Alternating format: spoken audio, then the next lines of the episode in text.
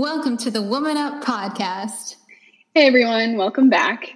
We'll be doing an episode on anxiety more broadly later in the season, but today's episode will touch on a more specific form of anxiety dating and romance. Everyone enters the dating scene at a different time or phase in their life. Although Disney and Netflix would have us believe that kids commonly date as early as elementary or middle school, that's not the case for everyone. Some of you may remember the panic that would set in as one's friends found significant others or began to flirt confidently with peers. Or maybe you were that person who romance and relationships came easily to. The three of us were relatively late bloomers when it came to the dating scene. I didn't begin dating until I was a senior in high school. Some of my friends had started getting together with classmates when I was 12.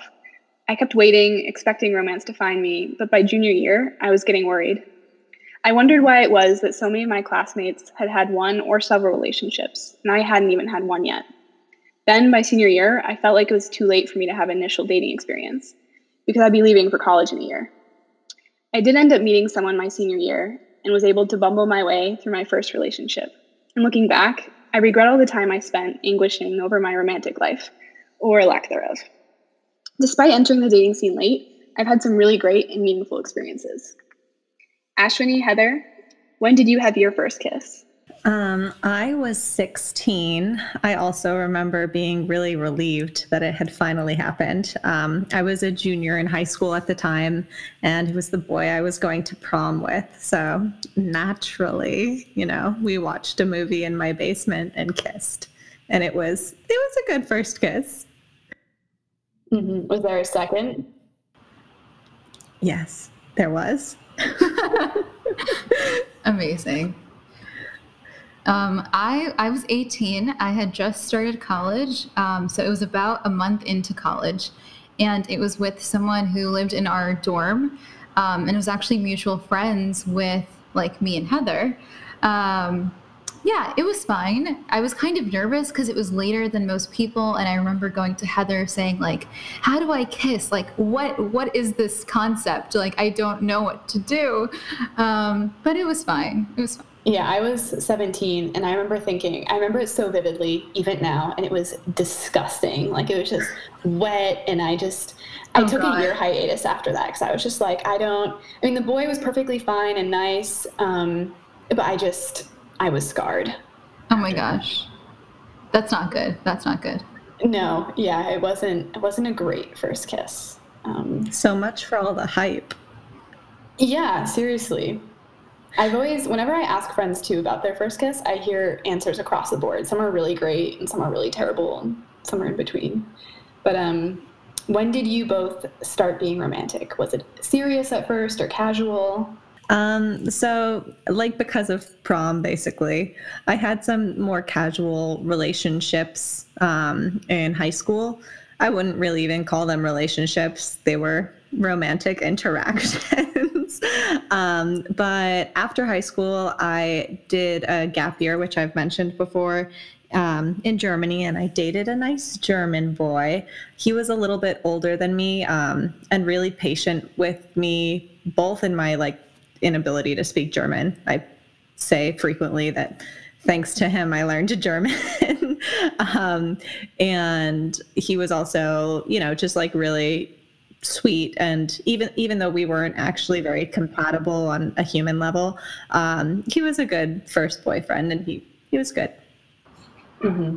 what about you ashwini so i don't think i was very serious about dating until maybe toward the end of college maybe like 21 22 i think before that it was more of meeting people and seeing if i connect with them but not not for anything very serious and i think that toward the end of college, I started to consider like who would be someone that I could consider as a partner, someone that I really would like to have longer conversations with, not just surface level conversations. Um, yeah, but until then, it was pretty, I was pretty casual about dating and being hmm. romantic. Mm-hmm. What about yourself? Yeah. Uh, as I said before, my first relationship happened in uh, high school, my senior year, and it started, I'd say, fairly casually. I just wanted to get it over with, like that first initial relationship. Um, but it grew into a four year relationship, so I ended up becoming very serious. It was my mm-hmm. longest term um, relationship so far. I oh, guess. Wow. Yeah, the longer ones crop up where you least expect them. Like a well watered plant, one might say. Do not expect your well watered plant. You're watering the plant. Of course you expect it okay, to. Never mind. Never mind. Maybe it gets more sun than the other plants. Yeah, well, plants are a mystery. I, I've overwatered several of my plants, which I didn't really know was a thing. I've done the same. And then I got fungus gnats. Really make sure you oh. don't overwater. I don't know what that especially is. I don't want to know. it's yeah. a real nuisance. Gotcha. Oh, dear. Uh, okay, well... Why? Let's start with Ashley. Why were you a late bloomer? Do you think? So I think in high school I was pretty focused on school and my like extracurricular activities, like specifically doing Indian classical dance. Um, and definitely in middle school and high school I've had crushes and I've done like the casual flirting or what I thought was flirting over what was it? AIM, AOL's like messenger service. and uh, like text and stuff. But I don't think I really pursued any of it because a part of me also felt like I wasn't very attractive or something. Like I lacked a certain confidence in terms of my appearance. Mm-hmm. And I felt like I wasn't attractive in terms of my high school standards. And we were talking about this earlier, like off of the podcast, but I feel like when you are going to the same school with people from your middle school and in high school, the standards of attraction, like the like people's physical appearance, that attraction carries over from the standard set in middle school into high school. And I feel like it's very hard to break out of that when you're comparing yourself to that standard of beauty that has existed in middle school and high school.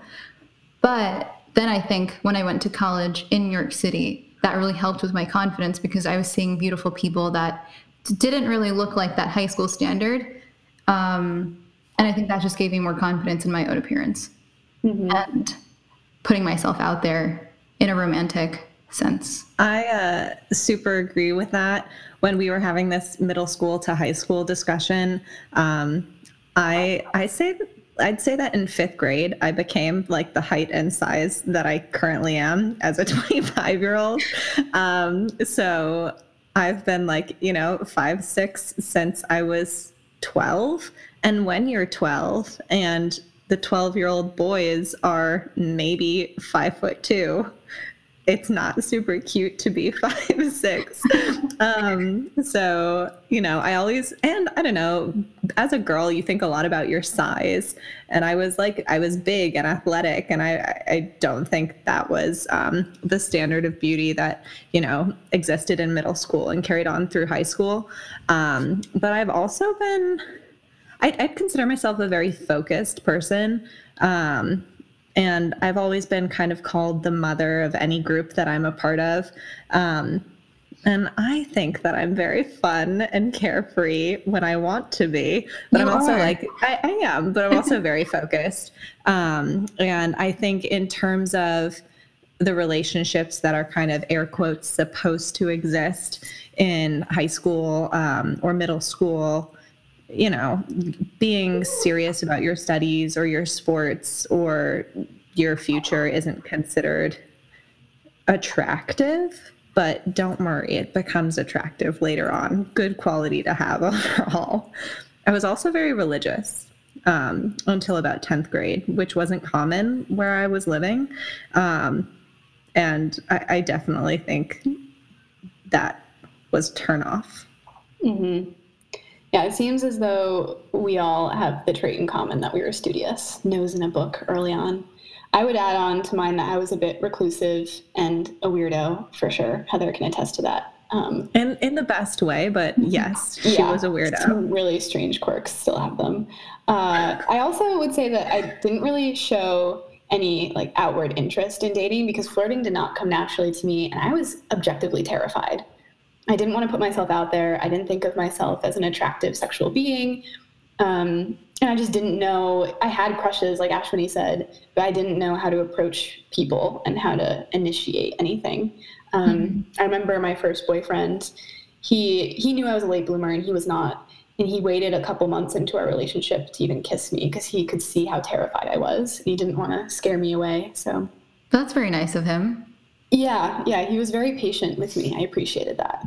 He was a great first boyfriend in that way. Mm-hmm. Um, so we've said we've established that we're all late bloomers. What are pros to being a late bloomer to the dating scene, and what are some cons? So I think some definite pros that I've ex- I've experienced. Um, the first one is that I've gained confidence in myself, and we spoke about confidence in our last podcast episode. But I think that in relationships, oftentimes, if you get into a relationship before you have truly defined who you are and what is important to you, then I feel like oftentimes you can lose who you're yourself and who you are when you're in that relationship, and it's really easy to fall into the patterns of the other person instead of really embracing your own interests. So I think that was a very I think that's a positive of being a late bloomer. You know, like you're finding yourself first.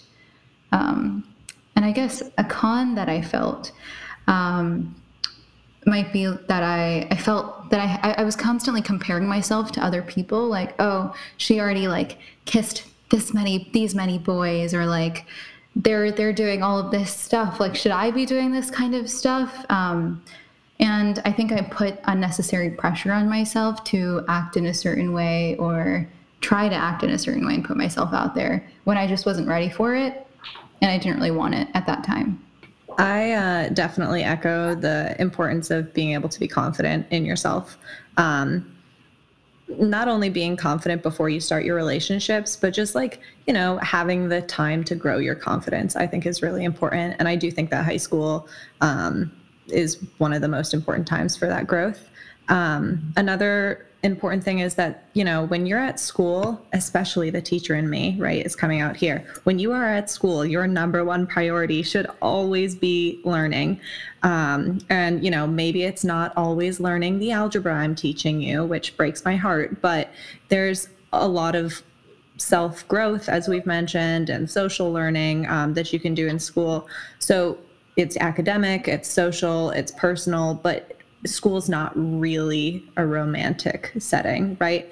Mm-hmm. Um, and another pro of waiting is that once you are a little bit more confident and you are older in your dating, you can have a lot better communication and conversations, and your relationships can just be a lot more meaningful um, and a lot more respectful of one another's goals.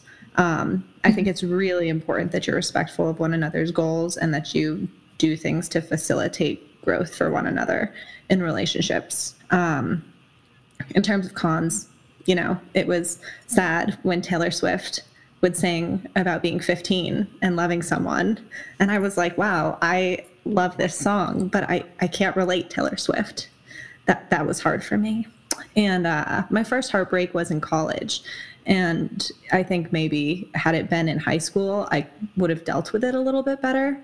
Um, because you know my mom could have hugged me easier but it was it was fine. Um, but you know I, pros and cons for sure. Mm-hmm. I, I don't have much to add. I would just say similar to what you were saying about if you enter the dating scene later um, maybe you're more confident. I would say i was more comfortable with myself so same similar vein and that i was able to navigate insecurities and or awkward moments with my partner better because I just was able to be comfortable enough with myself to also be comfortable with them and kind of skate through some awkward moments better. Um, and also a con would be that all the time I wasn't dating, I just spent time overanalyzing and inflating how uncomfortable a first kiss would be and a first date would be. And the longer I waited, the more apprehensive I think I became.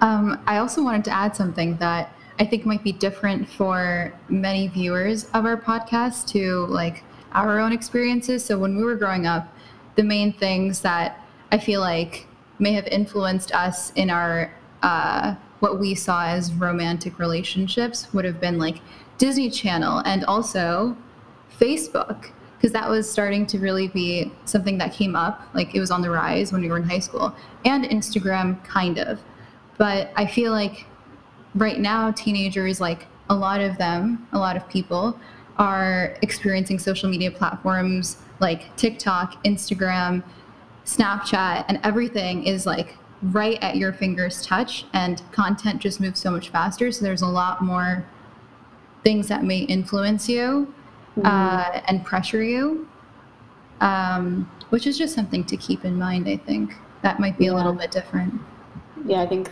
dating has evolved a lot since maybe we, when we first started even though that wasn't that long ago right um, that's so true in terms of what ashwini just said about the like whenever I think about Snapchat in particular, I think about it being a highlight reel, like a movie montage of someone's best moments, right? Mm-hmm. And um, kind of like with the Taylor Swift songs, like obviously her whole life isn't just heartbreak and like romantic highs. I don't know, maybe. But um, I think it's also important to realize when you're using social media that it is just a highlight reel. And, you know, if you're sitting at your desk doing work or if you're sitting in your jammies with your mom like on the couch other people are doing that too that's just not what they're putting on their social media you know mm-hmm. so we've all we've been dating for a few years or however many years now and we've had different relationships we've been in and out of relationships do you think dating gets easier Yes, it gets so much easier for so many reasons. Um, the first thing I thought of when you were asking that question was the fact that our parents used to drive us to I never went on one of these dates, but I remember mm. my friends going on these dates. Their parents would drive them to the movies and like drop them off and like shop around the mall for two hours and then bring them home. Mm, and yeah. especially when you're a kid, there are just so many weird dates like that. And also, like now, I would never elect to go to a movie for a date because I can't get to know someone that way. Um, so now that I've been on dates, I know the kind of dates that I like. Um, like I like more active dates. Um, or dates where we're, you know, consuming yummy food and drink or something like that. Mm-hmm. Um, and also, when you're older, it's a lot easier to go on dates with people who aren't super integrated into your social circles. Because, you know, if you're going on a date with so and so from your class over there, everyone else is going to talk about it and know about it and want to know how it went. And there's just a lot of pressure on that. But as an adult, I don't feel all of that pressure because, you know, mm. it's more casual. If it goes poorly, you never have to see them again. If it's great, awesome. If you get to see them again. well, that's a perk. Yeah, I, I totally agree with the first part of um, not wanting to go on a movie date. Like, why why would you just go to a movie and sit next to someone and then you watch the movie for like an hour and a half and then you're like, cool, I got to know nothing about you. Maybe we'll do this again. Like it like or like I know that you like Diet Coke. Now what? Um, so I, I totally agree with that. I feel like dating does get easier in that regard. You like actually understand what you like to do on a first date. So for Heather, it's something like doing something active or outdoors. Um, I personally like to have like a coffee chat kind of conversation, you know, like a little networking situation. well, not really, but you know, I feel like it's a very non-committal way of getting to know someone. And if you don't like them, then it's like, cool, we like had a cool conversation, maybe, maybe not, and it is what it is. But otherwise, you can actually do something a bit more intricate after that initial coffee chat. And mm. in addition to that, I feel like the more and more dates you go on, the better that you get at actually the dating experience and having conversations with people just inherently by putting yourself out there, talking about yourself and your interests, and knowing what questions to ask other people. Because let's just say you're really interested in someone who is artistic, whether that be through music or art or whatever it is, and you're able to connect on that level. I feel like the more experience that you have, you'll like understand what questions are important for you to ask the other person. Mm-hmm. Yeah, the more things you've done, the more experiences you've had, you have more to bring up in a conversation, and they'll think, "Oh, this person's so interesting. They've seen yeah. and done so much." Uh, I, I, yeah, echo also that the statement that you know going to the movies is a terrible idea. I also think the small town that Heather and I grew up in, there was only one restaurant to go to if you ever wanted to go on a date. You either went to the movies or you went to this small restaurant. And mm-hmm. I was a trembler. I like could not. I was a shaker, and I just kept thinking, "Oh my god! Like they're gonna notice my fork is shaking. I'm gonna miss my mouth." like eating, even eating, I thought was a terrible idea for a first date. And now oh, yeah. I think I go for more a stroll in the park, or I have a dog, or let's go get a coffee or a tea and walk around, check out the city. Um, so definitely similar to both of you. I think something more active where you can have a good conversation and there's not as much pressure to either put food in my mouth or watch a movie. Um, I just wanted to note the fact that I don't think anyone ever has had the fear of their fork trembling on Wait, a first no, date. I, I feel Wait. like I agree with this because oh I, yeah, like I mean, I think if you're really nervous and you're like, where's the straw gonna go? Like, where is, where is, is and also not just yeah. is the fork gonna miss the face, but is the item gonna fall off of the fork, and then am I gonna have to go for it again? Am I do I have oh, stuff yeah. in my teeth? This is something I have never once considered in my life, but the next date that I go on, I am 100% going to start trembling and shaking my fork because of this conversation. Yeah, that's what I'm that's what I'm talking about with all the, years that passed I hadn't gone on a date. That's the kind of stuff that stuck in my mind that I over analyzed. I was like, "Oh no, my spoon, my fork." Um, anyway, even if your fork did tremble, it wouldn't matter, but it probably won't. Um, so, what sorts of things have you learned from being in a relationship, positive or negative? Um, I think that the biggest thing that I learned is how to communicate with someone else. You communicate with your friends, and that somehow comes more naturally. But when you're in a relationship, there's a different kind of communication that has to take place. So, that's the big one for me. But another one um, is having time for yourself. I think it's really important to have some time where you are still independent and you're doing things that are for yourself and that help progress your own passions and that you don't necessarily have to do everything together. Like it's great to do a lot of things that you share in common together. Like if you both enjoy hiking, doing that together. But if you like reading a book indoors and they like reading a book outdoors, then you should just do what you like to do, you know? Like uh, there's time for your to be together and there's also times to do things for yourself and then another thing that i i've learned um, from being in a relationship is that different people have different love languages so i'm sure you've all heard of that love language test right if I had it as a young person. There are like the five different love languages. Mm-hmm. Yes, yeah, I think it's relatively new. Yeah, the past few years, right? Mm-hmm. This idea. Yeah.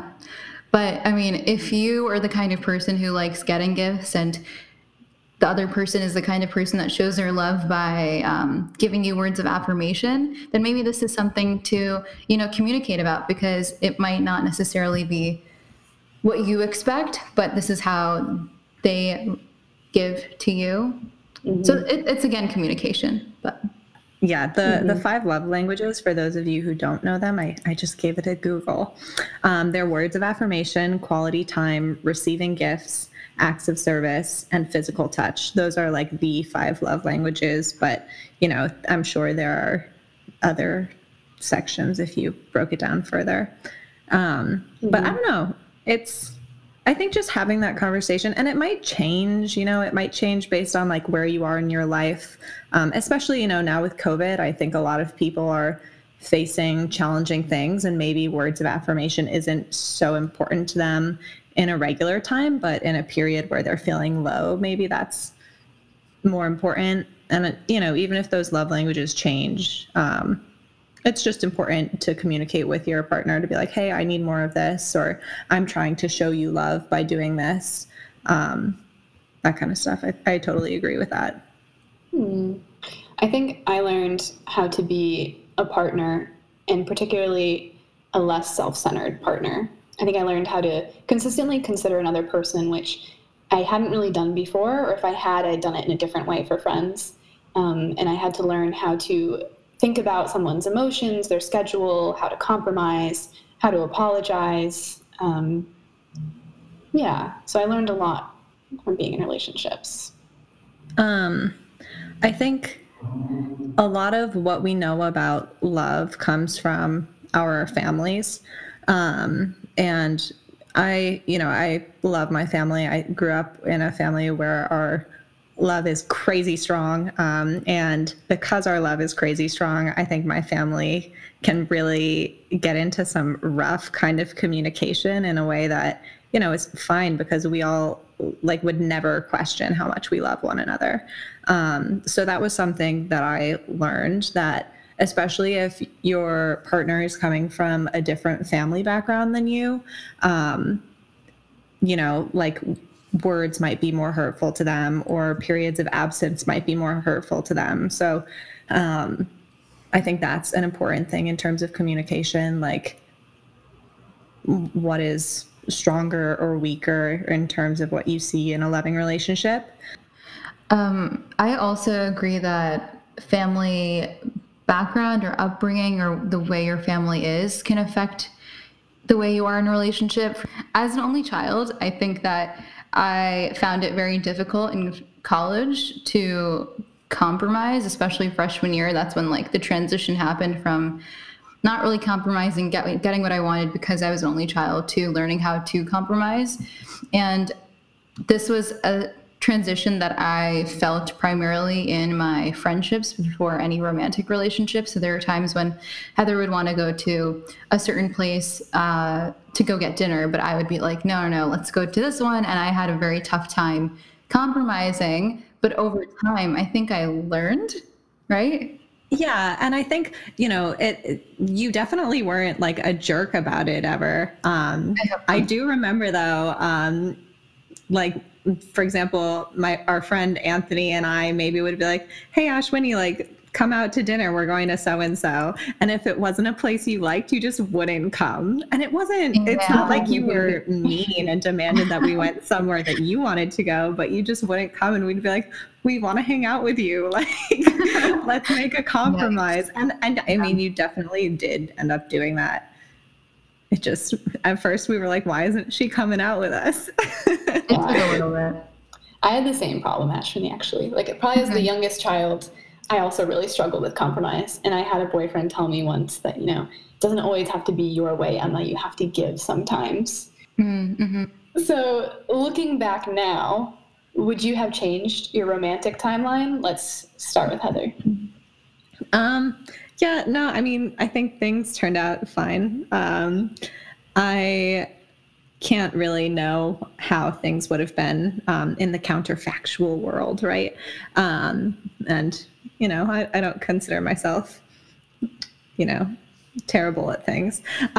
Um, but I, I do um, look back and wish that I had done some more kind of like casual dating, especially in college, um, you know, kind of in line with all of us being really studious. I, I did have relationships in college, um, but I, I, I never dated any of my peers. I only ever had relationships with people who were outside of our very, very large college. Like I, I could have dated a peer and not had them been in my immediate social circle. Um, but I just like I, I think I'm bad at integrating my worlds together like that. Um, and I mean, I'm still a young person, I guess. Maybe maybe I'll keep working on that. Mm. Yeah, I, I don't think I have any regrets. Um, you know, hashtag no regrets. Because uh, it brought me to where I am now. Um, and it, I, I think that at certain points in my dating history, especially in the beginning, I think I was not very confident. So I was less direct with some people, but then I think I tried to compensate for it. And then I was very direct with other people. And I think I finally found a balance of how direct I need to be with people in terms of my wants and my needs. And I think that's just something that comes with experience. But I don't think I would have changed anything in my romantic timeline for that. That was just a growing and learning experience. Mm-hmm. I, I don't regret not dating earlier either, but I do regret being so apprehensive and not being not wanting to be the one to initiate or to ask someone on a date because I think I probably passed up on opportunities that would have been a great way to get to know people. Uh, but overall, I mean, it worked out. So in high school, I never initiated anything because I was afraid of things, I guess. I don't know. But after I had had my first relationship, um, I was really comfortable initiating things. Mm-hmm. And that's um, that's something that I want our listeners to hear. Um, maybe it's something that you know you need to have your first relationship to feel confident in, but I think it's really cool um, to be a woman who initiates things, um, mm-hmm. Especially if you consider like yourself to be a confident person and that's something that if, if you are proud of your confidence you're probably going to want to date someone who admires the fact that you're confident. Um, i think all healthy relationships should um, you know support the partner's confidence. So mm-hmm. you know don't let anything hold you back from initiating something that you want to initiate because that's cool and your partner should see it as cool too and if they don't then they're probably not for you. That's a great point. I like that. If you had the chance to say something to a person who's worried that they may be a late bloomer, what would you say? Ashwini? I would say to not worry too much because everything happens when it's meant to happen. So don't put pressure on yourself for something to happen before you're ready for it to happen. Um, and this isn't something that defines who you are. You are a sum of a bunch of other things that are not this one fact, you know, like there are other things that make you who you are, and this doesn't define you. And I also think, like, when you're young, you're still figuring out what you're attracted to. Maybe you're attracted to someone's intelligence in a like an emotional intelligence kind of way, or maybe you're attracted to their their wisdom that they might have. And as you grow, you learn about this type of thing. So don't pressure yourself to be attracted to what everyone else is attracted to. Try to figure out what you are personally attracted to as an individual. Mm. Heather? Um, that's that's a really good point that Ashwini just said. I remember everyone in middle school being like, "Oh my god, like this new boy is coming into our class. We are all going to try to date him." And Emma, I'm sure can recall we called dibs on boys. There were a lot of really weird, like middle school things. Um, but like, that's how stupid is that, right? Like, yeah. no way should everyone be attracted to the same person. That just speaks so much to how silly we were. Yeah, you should also never claim a person for yourself. A, oh, middle, middle school, school is a rough time. If you are in middle school and you are listening to this, your life is going to get so much better in just a few years and you're just mm-hmm. going to be so much stronger because you endured middle school. I second that. Yeah. um, but my my actual advice for people who worry that they might be late bloomers is that your life is not a movie, right? Your life is an entire lifetime and it's way longer than 120 minutes. So don't worry if things don't happen exactly according to some schedule.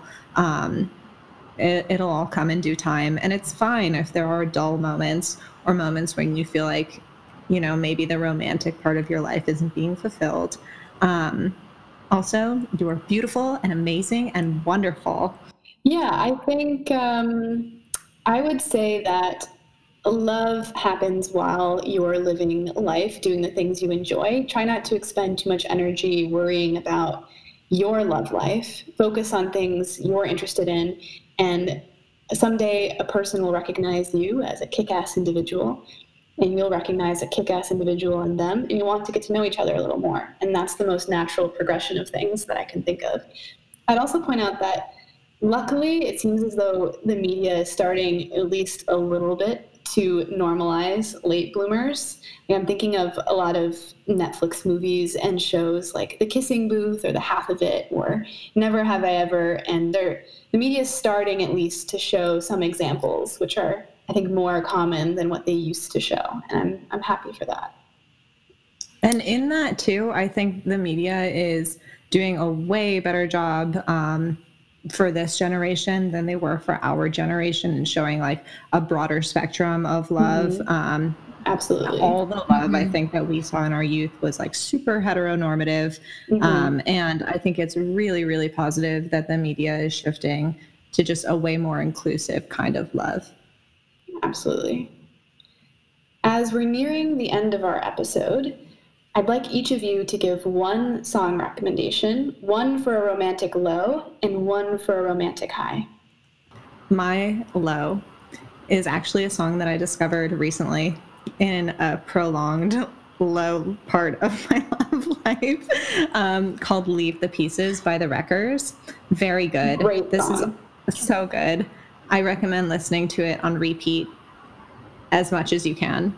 Even if you're not in a low point, just like internalize it so that when the low point comes, you are a strong woman and you can say, no, no, no, get out of here. Oh, nice. Mm-hmm. Um, Milo is a little more of like a mellow low. So it's Somebody Else by the 1975. I feel like it's just it's a great song. You know, like it's a rainy day out. You're feeling kind of kind of sad. You put some headphones on and you're like somebody else. You know, like ah, yeah. That's my low. That's my low song. I had a really hard time picking for the lows, but I ultimately decided on a tie uh, for Chiquitita by ABBA because I think it's a really great song of friends coming together and lifting each other up when times get hard and reminding each other of the good times. And then the second one would be Both Sides Now by Joni Mitchell, which is a more mellow, kind of contemplative song, which I also like. Mm, nice. I um remember Emma recommending Chiquitita to me during a low part of my love life. And she and I were living super far away from one another at the time. And I remember just driving in my car, and like sometimes that would come on, and I'd be like, oh, like Emma's here with me. Everything's fine. Um, so, yeah, thanks, Emma. Anytime. It's a great song. Highly recommend. Uh, what about your high song? Um, so this is one that I have recently discovered and I'm really into. This I thought this one was harder to choose because I don't know, it's harder like when you're in a high of your love life. I at least I'm the kind of person that's not like I need a song to celebrate this. Um, but in, in low points, I definitely do turn to music more actively. But my high song is the Weirdo remix by this artist called Noembe. Mm-hmm. Very yeah. good artist. Um, and this song in particular, the the vibe is basically just like you're a weirdo and we're perfect together, and I'm so glad that I found you. And it's it's just a good kind of like upbeat song. Would recommend. It's kind of vibe. Yeah. Nice. Mm. Ashley? Um, so my high song is by the Marias, which is a really cool group from I think SoCal. If you're not familiar with them, so highly recommend the Marias in general. But the song is called Cariño, which is basically just like a straight up love song. Like I love you, you love me, you're my love. Like it's just so pleasant, and you know, like dim the lights, have a glass of wine, just sit by the fire, and you're just like, you're my love or not wine if you're not 21. If you're not 21, sparkling water, please. yeah, that sounds like a song I'd like to listen to. I'll have to look up that song after this. Uh, my high is Still Falling for You by Ellie Goulding. Have either of you heard it? I don't think so. I don't know, yeah. It's, it's at least tied to uh, the Bridget Jones Diary. I think it's a second film but it's it's great. It's it's poppin', as they say. Mm, Maybe mm-hmm. youth may not say that anymore. Yeah, no. Ever. That, but, that uh, song by uh, what's his name, Jack Harlow. What's poppin'? Brand new. Oh, yeah. What just happened? Oh God, people are cringing right now. I thought of the lip gloss one. It's like my lip gloss be poppin'. My lip my gloss lip, is cool. cool. Yeah, that's what I thought about too. Uh, um, great song. In any event, it sounds cliche, but everyone approaches love life in their own way and at their own pace, and that's absolutely okay. There are so many variables. we're here to tell you that although we were late bloomers, things worked out. Thanks for listening. We hope you enjoyed episode three of Woman Up. If you really enjoyed it, share Woman Up with your friends and family and coworkers and your dog. Hope to see you guys next week. Thanks, y'all.